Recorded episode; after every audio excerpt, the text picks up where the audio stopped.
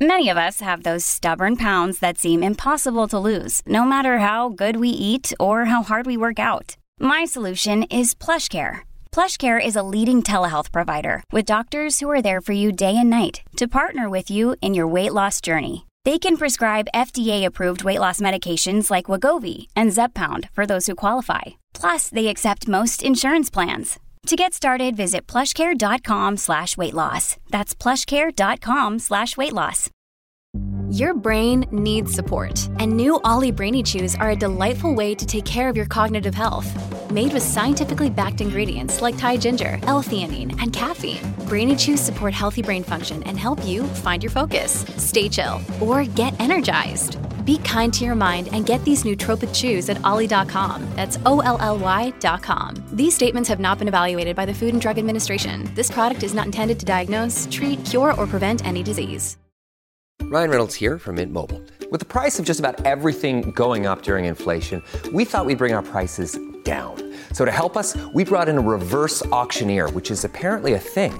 Mint Mobile unlimited premium wireless. Ready to get 30, 30, bit to get 30, bit to get 20, 20, 20, bit to get 20, 20, bit to get 15, 15, 15, 15 just 15 bucks a month. So, Give it a try at mintmobile.com slash switch.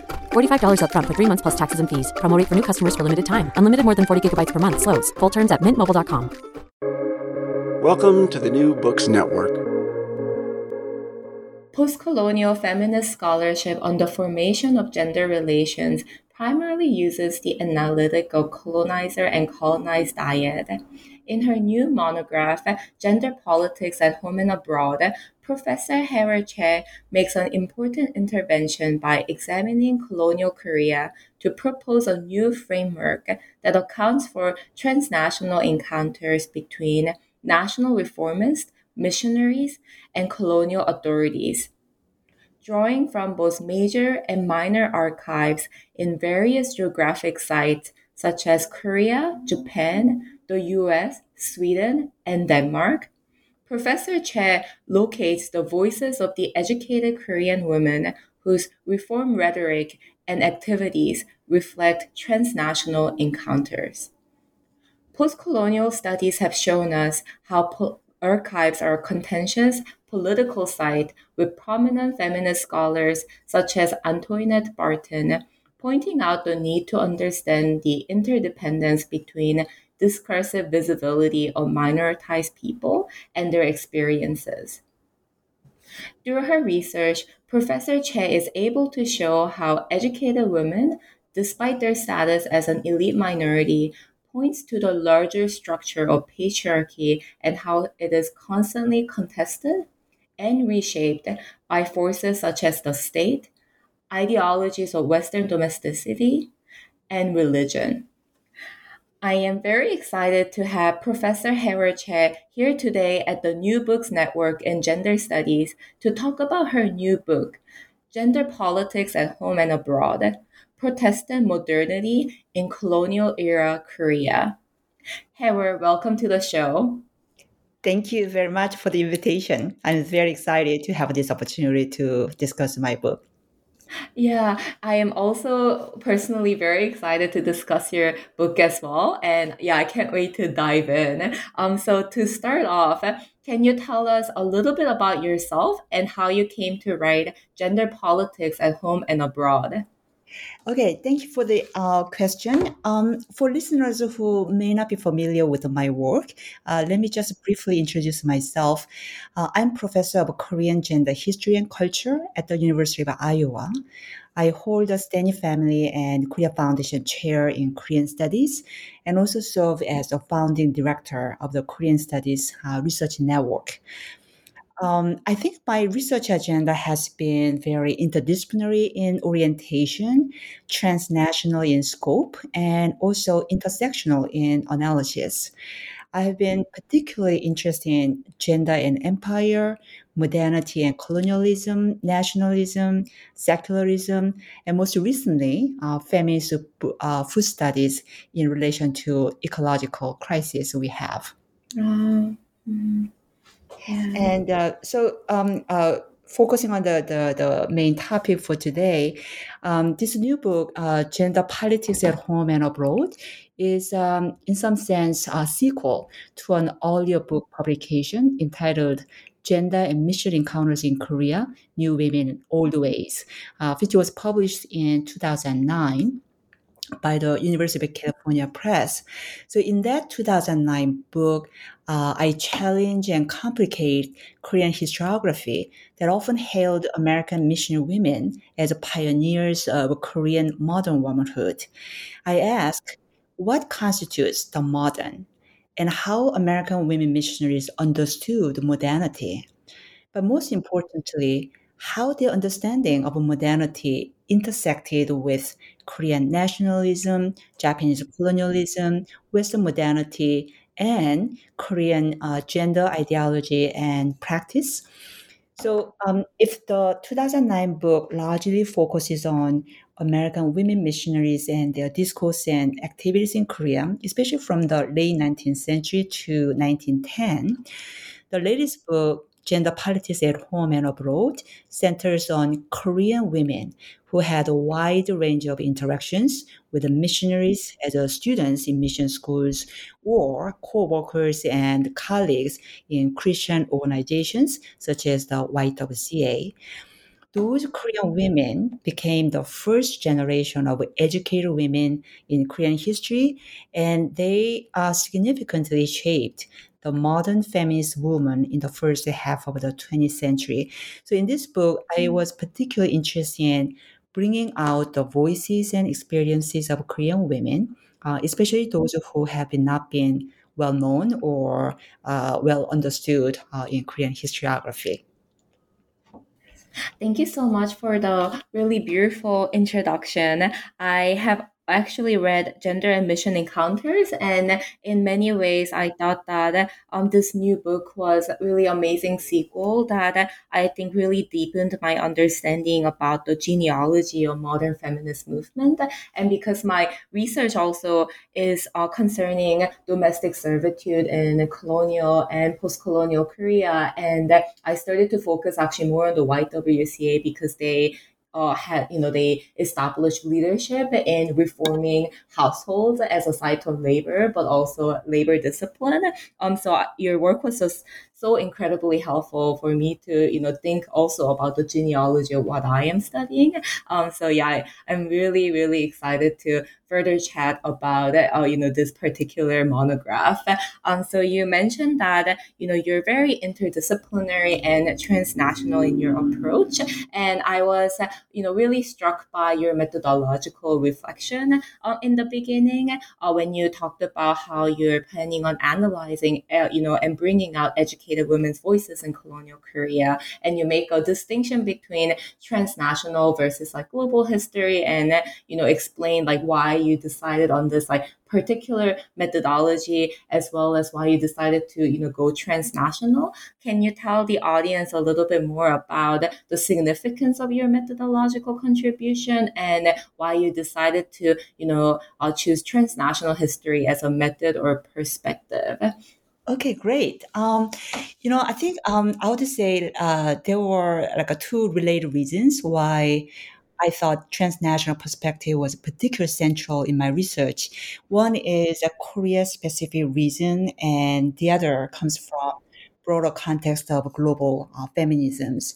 Uh, first, in Korean historiography, uh, it has long been dominated by a pro framework that privileged the binary understanding of nationalism and colonialism. Uh, it was only from 1990s that that framework began to be uh, seriously scrutinized, and the notion of colonial modernity became a powerful analytic tool for reassessing the modern experiences of the colonized. I was motivated to write this book uh, because I wanted to shed a new light on colonial modernity in Korea by pick, uh, taking a transnational perspective, going beyond the nexus of metropole and uh, colony. So I uh, focus on the flow of ideas, images, people, and material culture, uh, cultures across uh, national boundaries.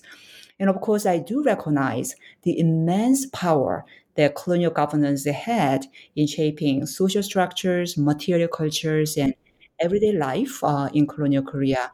But one of the key arguments I make in this in my book is that a deeper understanding of gender and colonial history is possible only when we articulate divergent sources of influence to shape uh, modern gender relations and the fabric of modern life. So, to put it very simply, the claim of hegemony, especially cultural hegemony of Japanese colonial powers, was constantly challenged by Euro American cultural and material influences uh, during the time. Mm. Yeah.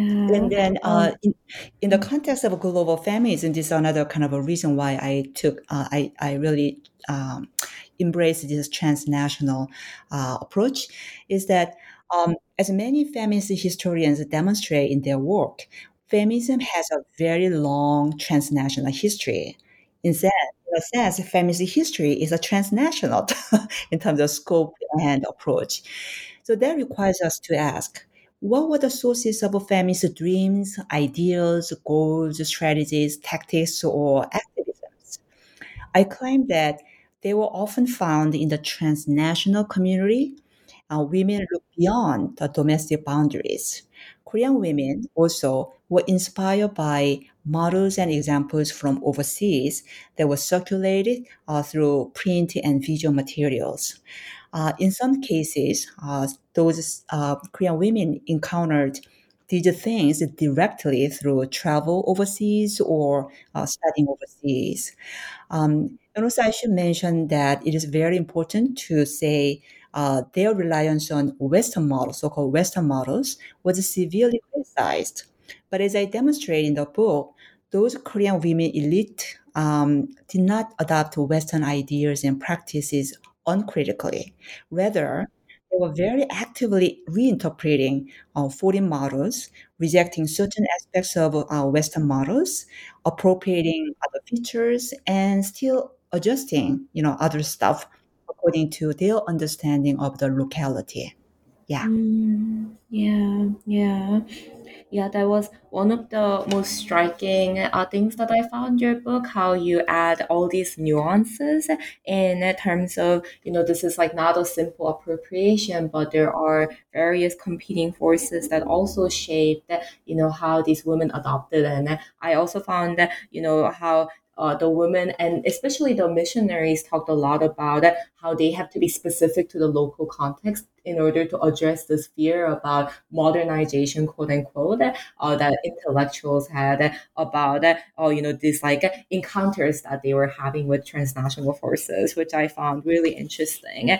And um, when you talked about how, you know, um, you're you're also you know speaking with you know global feminist movement and scholarship that preceded them um, i was also you know struck by you know your discussion of the archives and you know uh, engagement with post-colonial feminist scholarship uh, can you tell us more about how you're contributing to this um, ongoing scholarship about the politics of archives Yeah, thanks so much. Uh, this is a really important question.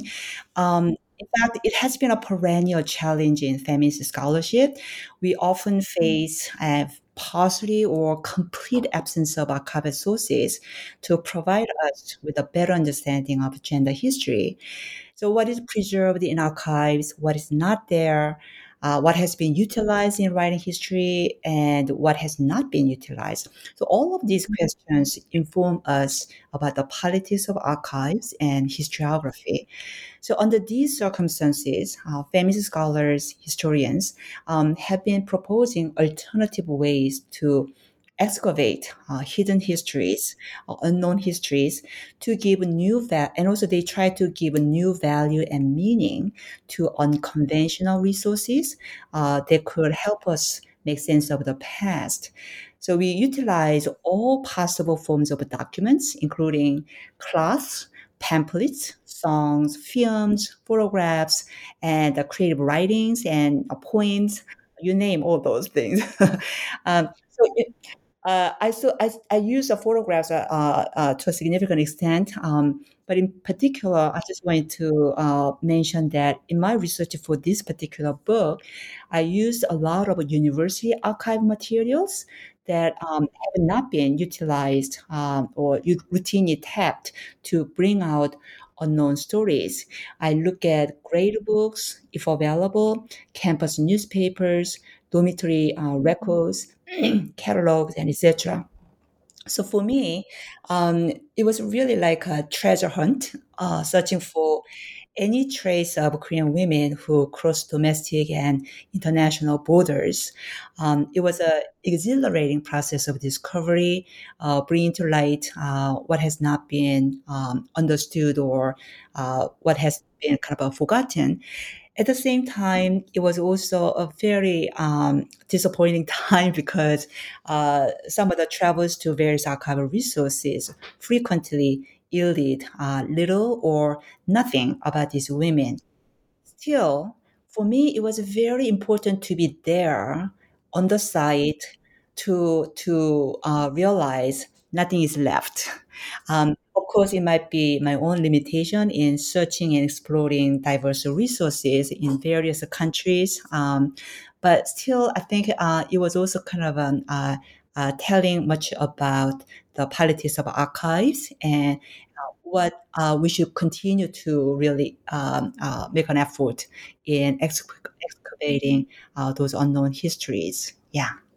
Yeah, yeah, and uh, that also reminds me how you know Antoinette Burton that you know you cite in your book also kind of talk about how you know even when there is absence, uh, it also still speaks in a way volumes about the experiences of the women, and how um, like the post-colonial feminists in a way uh, speak about the significance of um, absence and how absence uh, doesn't just mean that you know they weren't there, but then rather how we can critically read the archives, uh, you know, not just for, uh, you know, like what is there, but also for like uh, you know what is not there to think about like the politics of visibility. So i think like what you're saying is also reminding me about how yeah like in your in your book you know like there is like both like absence and presence and you know they uh in a way still like construct the story i think yeah, yeah, which uh, I think is really wonderful.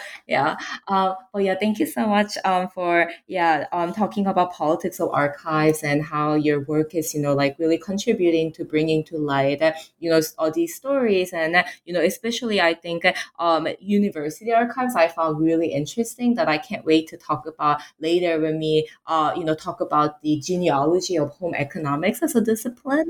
Um, yeah, but um, before we um, start uh, you know, discussing the content, I kind of wanted to go over the main, um, you know, analytical framework that you use, which is Protestant modernity. And I was wondering whether you could maybe uh, uh, tell you know explain the concept for the audience and also uh, why you know like religion is so significant when we think about genealogy of gender relations in colonial korea mm-hmm. thank you you know, uh, modernity used to be understood as a historical path away from religion, uh, yet religions have been really crucial in shaping modernity. And the boundary between the sacred and the secular was never straightforward. Um, it has been actually rather blurred and co-constitutive. Uh, look at the 21st century. Religion is a very powerful player in shaping uh, individual, national, and global politics. Uh, so when I analyzed missionary discourse, I saw these very blurred and co-constitutive ideas between religion and secularity. So I want to challenge the conventional understanding of modernity as secularization. Uh, so in this book, I use the concept of Protestant modernity as more or less a heuristic device to unpack the complex dynamics uh, found in the formation of modern gender relations fostered by global Christian network uh, within the very specific historical context of colonial Korea. Uh, centering on this uh, concept of a Protestant uh, modernity, I foreground the thesis that Protestant Christianity, uh, introduced to Korea in the late 19th century, was uh, crucial in shaping modern gender relations, along with uh, other important factors such as nationalism and colonial influences. I define Protestant modernity as um, composite of religious morality, historical outlook, and material practices that could mean different things to different historical subjects. For example, from a perspective, from the perspective of Euro-American evangelical groups, uh, Protestant Christianity is some sort of ideology that advocates that the linear movement in history toward modernity in material and technological aspects. But that also places a moral and spiritual role of Christianity at the core of that enterprise. However, in comparison, for the newly converted Koreans, the centrality of religious spirituality may have sometimes been secondary to the material progress and mundane advantages that were afforded to those who affiliate uh, themselves with Christianity. So the ways in which missionaries were perceived by Koreans manifest how secular advancement in educational or medical uh, or material world was a crucial part of introducing the new the new religion. Um, uh, in many cases, Christian affiliation tend to provide many opportunities uh, for education, employment, leadership, or even uh, lifestyle. So it is in this coalescing dynamic between the sacred and the secular, and between discourse and experience, that the concept of Protestant modernity can be uh, fruitfully uh, understood. And I would add, this uh, notion of Protestant modernity is particularly helpful in understanding the history of modern womanhood in Korea, because mm-hmm. for Korean girls and women, their experience of the modern was significantly shaped by Christianity.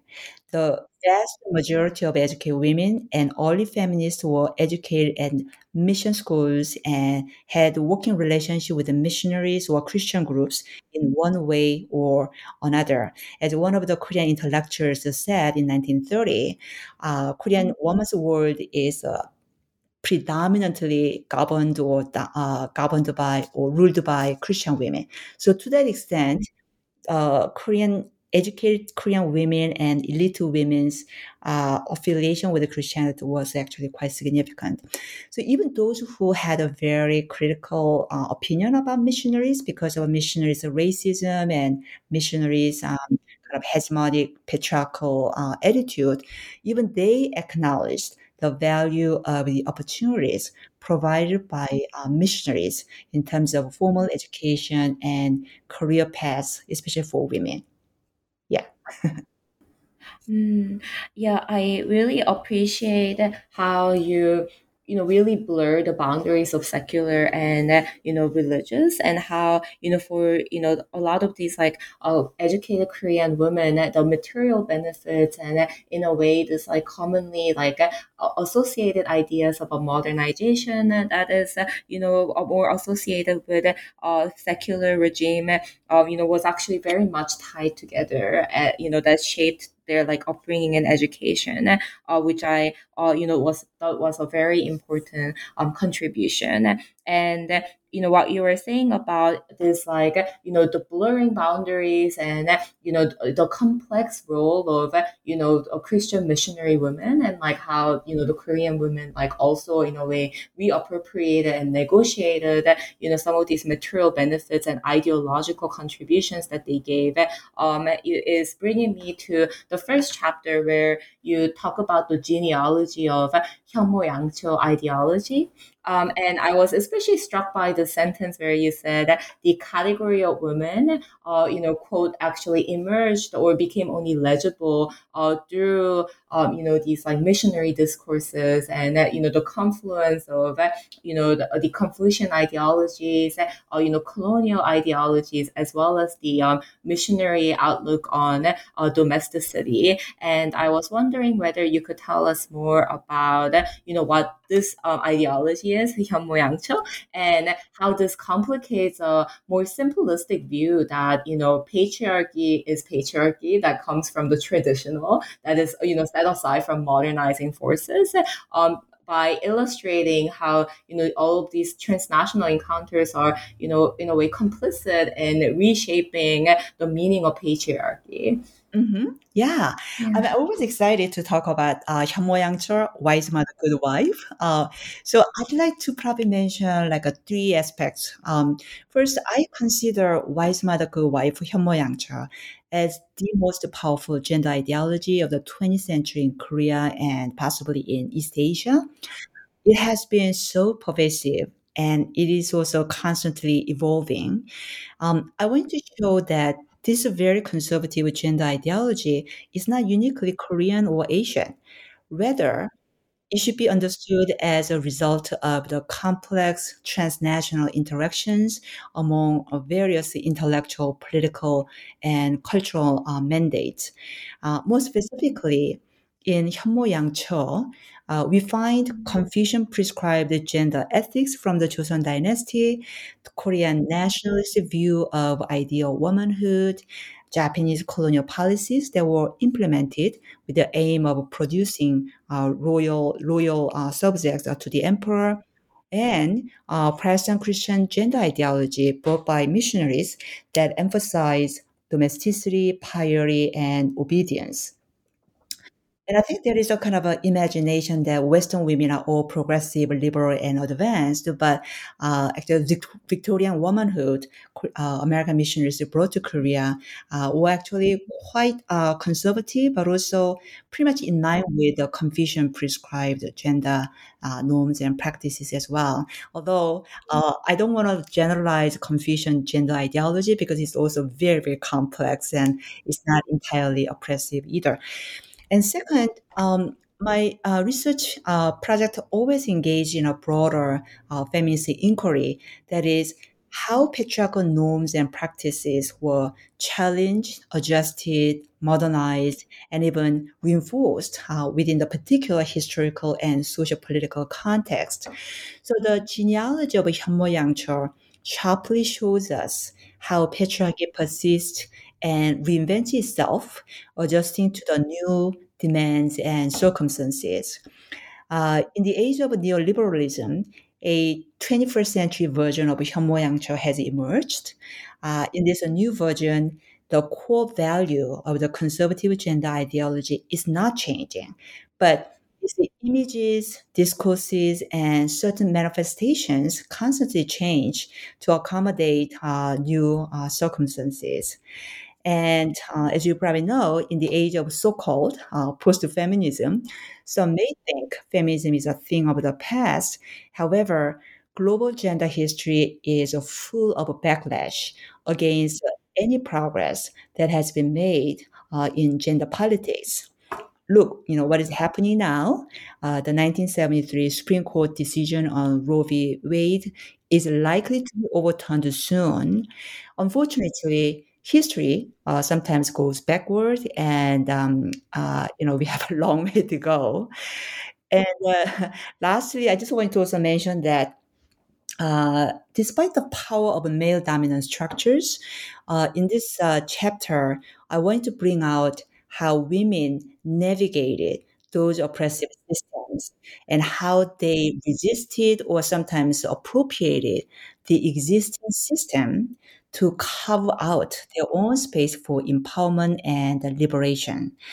And I think that uh, the gender ideology of a wise mother, good wife demonstrates the persistence of patriarchy and at the same time, women's own agency in undermining the very patriarchal structure as well.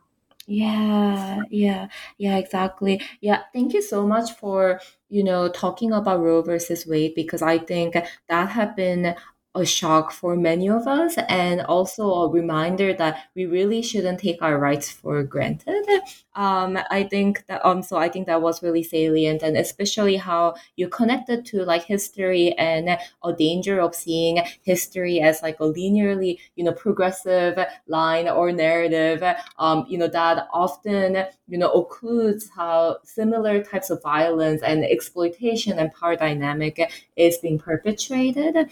Um, and I think what I really especially um, appreciated about you know what you were saying about these like transnational encounters and how you know these like Western missionary women were actually quite conservative and really upheld you know domesticity ideals um, was also kind of the insight that it was also showing about gender as you know not just about in a way like being a woman and like being oppressed, but rather like the system of oppression. Um, you know, that is about subordination that is also determined by, you know, the status of like the nation, as well as obviously like the power of colonization and also how the discourse of modernity is used as a disciplining power um, in some ways. Um, and how, you know, Korean women though, like, you know, also had the power to negotiate it. So that really like complicating our idea about power through this um, discussion about Hyungmoyang. So I think is was really meaningful. I think especially for you know Korean audience out there, I think they probably know how yeah like Hyungmoyang so is still really dominant, and um, I think even for people who kind of like grew up in America, like I think there is still this dominant ideal of uh, you know like pleasing, you know, like your elders, you know, like being a loyal, like faithful, you know, like daughter, and then later on wife. So yeah, I really thought that this was a very like relevant section that really historicized this like very dominant ideology. Yeah. yeah. Um, yeah. So from, you, summarized, um, you, summarized beautifully and perfectly well. oh, oh, thank you. Yeah, yeah, yeah. I was very struck by this. So yeah, thank you. Yeah. Um, mm-hmm. from so this genealogy about you know the making of in a way woman as a category in Korea, then you turn your attention to the households, and uh, again, I also found this extremely relevant. Uh, you know, because my research is also about you know development of households. Um, you know, as like a with like a modernizing forces. And uh, I uh, was uh, hoping that you could tell us more about how you know home is home was like constructively, you know, like ideologically constructed, and also the influence of home economics as a discipline in uh, colonial Korea. Yeah, thank you. Um, my research has always emphasized the dynamic interplay between discourse and experience, between ideology and material cultures, and also between the local and the global. So I thought this idea, the idea and experience of a house and home is just a wonderful example to illustrate uh, this approach. Uh, it also demonstrates how modernity was imagined and practiced in the most intimate and private domains, the domestic, while that was still closely tied to imperial and capitalist expansion. And in that book, um, I also highlight uh, home economics as a discipline to demonstrate the dynamic trans-Pacific flow of ideas, people, and materials. Uh, just like the gender ideology of Hyeonmo wise mother, good wife, the ways in which home economics as a discipline was developed by uh, various agents shows the very tensions between compliance and resistance. Uh, it shows how conservative gender ideology uh, is reinforced um, by assigning women to the domestic. But at the same time, the very same ideology enabled women to create new openings and new careers for themselves in the public domain and ultimately on a global scale under the banner of scientific uh, home or scientific uh, modern uh, homemaking. So, in understanding this uh, transnational and uh, imperial nature of the development of home economics as a discipline, uh, it is important to note that American home economists held authoritative power as teachers. However, I want to emphasize that home, econo- home economists uh, Korean home economists were not passive recipients of Western theories and practices. They were keenly aware of the local conditions, especially in material conditions, and um, uh, they realized uh, they really need to adapt uh, Western theory and practice to those uh, local circumstances. And during my research trips, um, I read um, Korean students term papers and MA thesis uh, in home economics, especially at Oregon Agricultural College, which is now uh, Oregon State University. Um, Korean women who went there uh, in the 1920s and 30s. It was really fun, and I could actually see their grade book, grade books.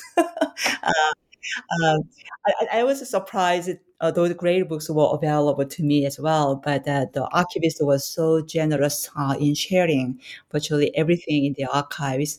Um, but while uh, rummaging through uh, their papers and reading through those materials, it was very clear that those Korean home economists uh, made a very concerted uh, efforts not only uh, to indigenize Western knowledge, but also to reinterpret uh, traditional values and everyday practices to modernize them. In fact, you know, their um, exposure to Western modernity uh, made them uh, even more uh, aware of their local tradition, uh, local situations uh, more sharply. And I think they were kind of open to that sort of some new and old ideas and practices um, in envisioning the future uh, Uh, with their own expertise in home economics. Yeah. Wow. Yeah. This is yeah. This was like such an interesting chapter. Um, especially because um, in some ways I found like home economics is so important in Korea. It's like a, a very important discipline in Korea. I feel while in uh, America, like I don't see home economics as much. I mean, this could just be like my exposure thing, but um, which also just makes me think about like how uh, you know, like the status of the discipline is probably also in a way shaped by the relative positionality of the uh, of the nation. Um, and the grade part is so interesting because I do wonder like how they were graded, you know, like how these like instructors were grading the ideologies or like the visions of modern home that was expressed by these um, Korean educated women. Um, yeah, yeah. So that's it's really interesting. Did most of them get good grades, or were there some like not? Think because uh, they were non-native speakers of English, and so their papers, you know, uh, uh, kind of show that, and some American faculty members tried to correct their English, but but but these Korean women, as well as other foreign uh, or international students brought to this kind of program, was uh, was uh, you know what was going on in their own countries. So, in in some sense, American home economics as a field was kind of some headquarter in collecting this global home economics uh, or global home practices. And so this is another kind of element of uh, Western hegemony in producing and circulating knowledge. And they brought international students with some scholarship, and these international students provided local information from their country to enrich the practice of home uh, homemaking uh, throughout the world. So there is a lot of some kind of a politics uh, going on uh, in terms of knowledge production and distribution, and uh, and also the training international folks uh, is a way to continue to maintain Western hegemony uh, in shaping home economics as well as other disciplines, but home economics in this case um, as well. So uh, we need to be mindful of that aspect. Um, but at the same time, I mean, I also I have to say, uh, while reading through those materials and a lot of photographs, um, uh, uh, it's just that there are some genuine bonding and solidarity uh, between teacher and international students there, and their bonding and solidarity continue even after they left school. Um, and uh, Ava Milam, for example, who was a dean of home economics at, at Oregon Agricultural College, uh, was actually uh, uh, almost like the, the main person in constructing home economics in East Asia. And so uh, she was invited in post-colonial Korea uh, as a consultant in shaping post-colonial uh, Korea's um, uh, home economics uh, and etc. And of course, she had disciples uh, who really uh, in the field of home economics in Korea uh, uh, from the 1930s and ongoing, even now. Mm. yeah. yeah. Oh, that's like, yeah, that's really, that's really interesting. Yeah. And then uh, to think about that, you know, there's like continuing influences in our thoughts and you know like the just the knowledge production aspect is really fascinating.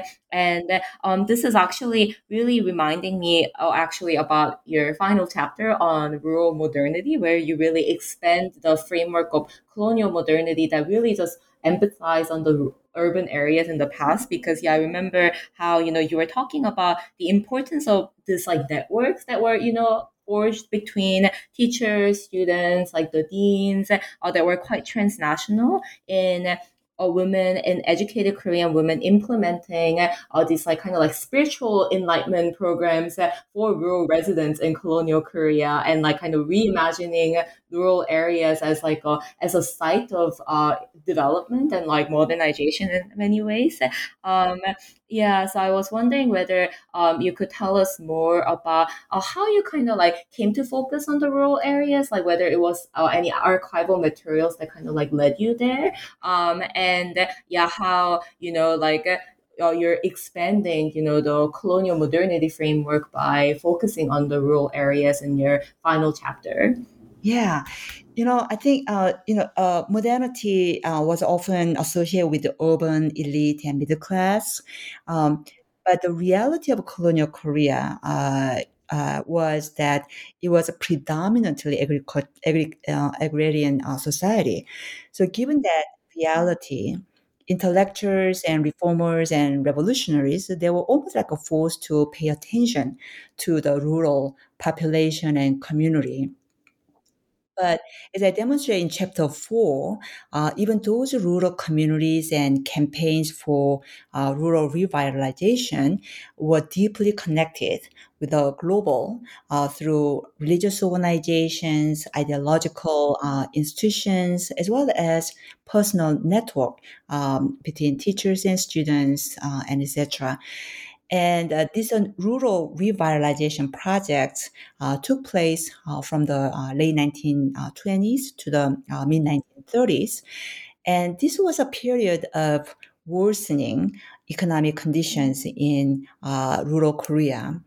Under these circumstances, women intellectuals and like other male reformers as well, engage in rural revitalization campaigns and they drew uh, lots of inspiration and models from uh, their transnational experiences.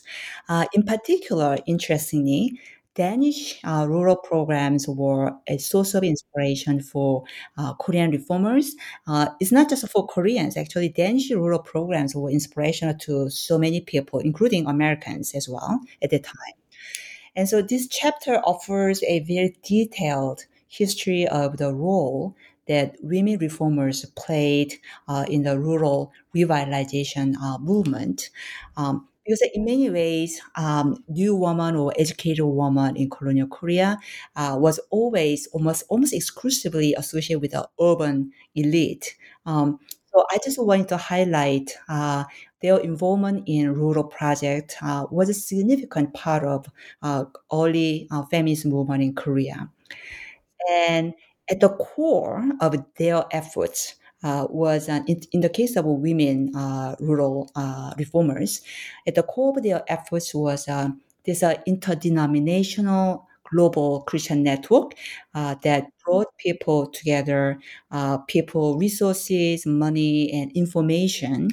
But also, this was a way to link urban elite women with the rural populace. So in this chapter four, uh, I argue that uh, women reformers were pursuing um, an alternative modernity uh, that was inspired by their transnational experience in Europe and the US, but reworked uh, for the local conditions in Korea.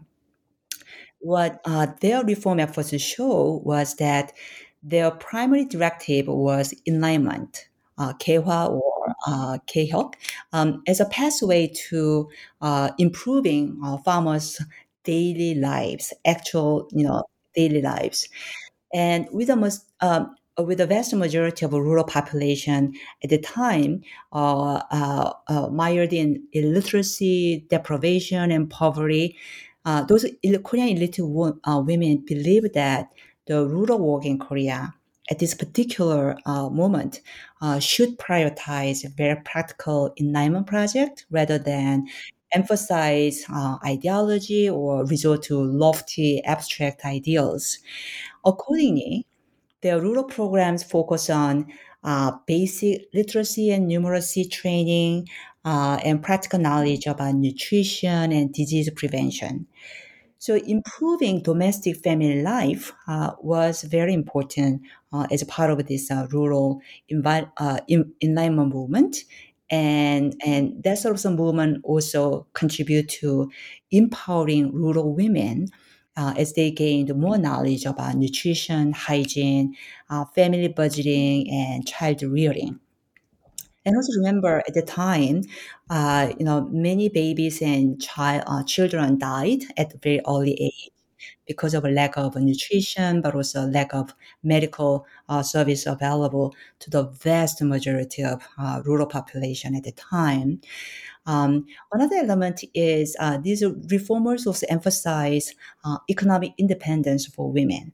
And this is a, another key lesson um, as a rural uh, uh rural work uh, encourages women to take uh, side jobs to help uh, with the family uh, finances.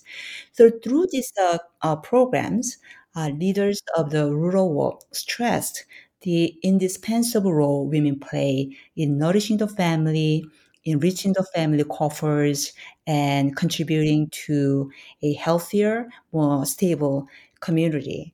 But also, in a broader context, uh, women's participation in and uh, contribution to the development of rural community was seen as one of the linchpins in restoring Korea.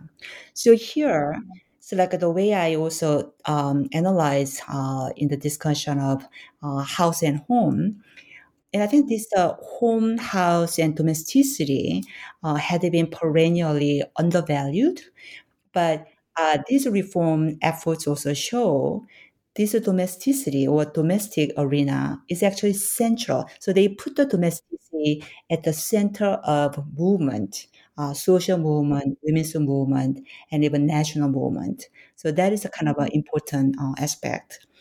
Were they successful? Um, it depends on how we measure success, but uh, what is clear to me is that the rural uh, reform movements were um, uh, still uh, important part of uh, early uh, feminist movement, although they were crushed by the Japanese colonial power, uh, especially after the Asia Pacific War.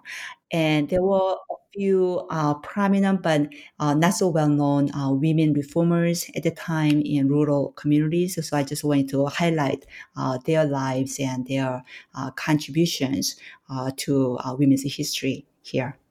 Yeah, yeah. This um I yeah, I found that like yeah, this chapter was also very um striking for me as well because uh, when I was doing archival research with YWCA's documents uh regarding professionalization of you know domestic workers in uh, post uh, colonial Korea, um they talk a lot about like nutrition, you know like uh you know how to like uh properly nourish the babies and like the moms um and also like budgeting and like obviously sanitation. Um, so in a way, the focus on like the daily life and this tie between like a more modernized practice as well as in a way like a spiritual reform because they talk a lot about also how the workers need to have an understanding of their place in the world and you know how that also translates to these practices. Um, so yeah, I found your central argument here about how you know domestic arena became a central movement to be, you know, really relevant eh, also in terms of looking at the continuity between colonial and post-colonial movements and as well as the rural and urban areas.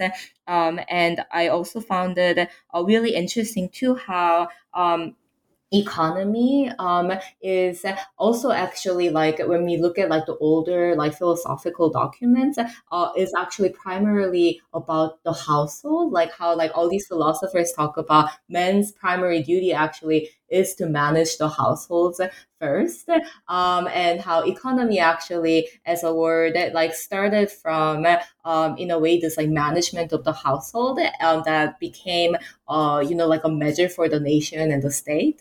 Um, so i found this like insight that you know really centers the household to look at the larger structure of like economy and you know these networks to be um, yeah very very insightful. Yeah yeah yeah, so thank you so much for like um going through that for us. Yeah. Um and I uh, wanted to, you know, before I close with the last question, I did also wanted to talk about um, you know, the third chapter. Um and um because you know you uh, throughout this talk and also in the book, you know, one of your primary points in a way is showing this dialectic um, of, you know, like agency, like reception, um, this kind of like a flow and like a, a travel of ideas that you can really see when we look at educated women. Um, so I wanted to ask you, you know, can you tell us more about how you analyze these travel writing to show, you know, educated women's dialectical awakening? Yeah, you know, this chapter three, uh, it gave me perfect justification to travel globally. yeah. Uh, uh, awesome. th- thanks to uh, some of the really generous grants, I was able to uh, travel really widely uh, within the US, Australia. Um, at the time, I was actually in Australia teaching at Australia National University. Um, I also traveled to Europe, including uh, Sweden, Denmark, Germany, and France, as well as in China, Japan, Korea, uh, in search of any traces of Korean women who travel to uh, those countries, mainly to study. And uh, for Korean women who had been bound by the gender ethics of the inside outside rule, uh, 내외법 in Korean, and confined to the domestic arena, it was absolutely revolutionary act uh, to transcend the tra- uh, traditional bounds of family and nation to pursue education um, or simply uh, to uh, travel uh, to experience the world. So in chapter three, I examine how such a travel was possible to begin with and what it entailed. And I demonstrate the crucial role of the global missionary network, uh, which served as a channel uh, that young women could use to experience the world beyond the metropole and the colony. Um, I should mention that the majority of Korean women who studied overseas went to Japan. Uh, this is also true for Korean men as well. But even in Japan, most of Korean women attended mission run schools because there was some very close connections uh, among missionaries and as a teachers and doctors. So they really exchange uh, their students, they exchange information, they created this uh, um, very well developed network uh, among themselves. So even in Japan, Korean women study at uh, Christian run uh, schools. And so tracing uh, the travels of these women through Asia, North America, Europe, and Australia, um, uh, this chapter discusses how their international experience also vaulted them into a new sense of selfhood, uh, racial and national identity, and uh, created the context for the growth of uh, women's movement because they were uh, widely or amply exposed to some of the women's movement uh, in their own in those countries at the time. Uh, and um, uh, in particular, I just argue in this chapter that their direct exposure to Western and Japanese modernity uh, further sharpened their sense of locality, uh, which in turn uh, shaped uh, their vision for social reform in Korea. And again, uh, educated women uh, have often been criticized, especially by male intellectuals, uh, uh, that uh, these women uh, became so-called westernized or even Americanized. And, and I think my research tried to challenge that notion that and certainly, uh, these women got influenced by Western theories and practices, but they were never passive recipient of uh, those foreign knowledge. They were very active uh, interpreter of anything they um, they uh, they learn and uh, exposed to.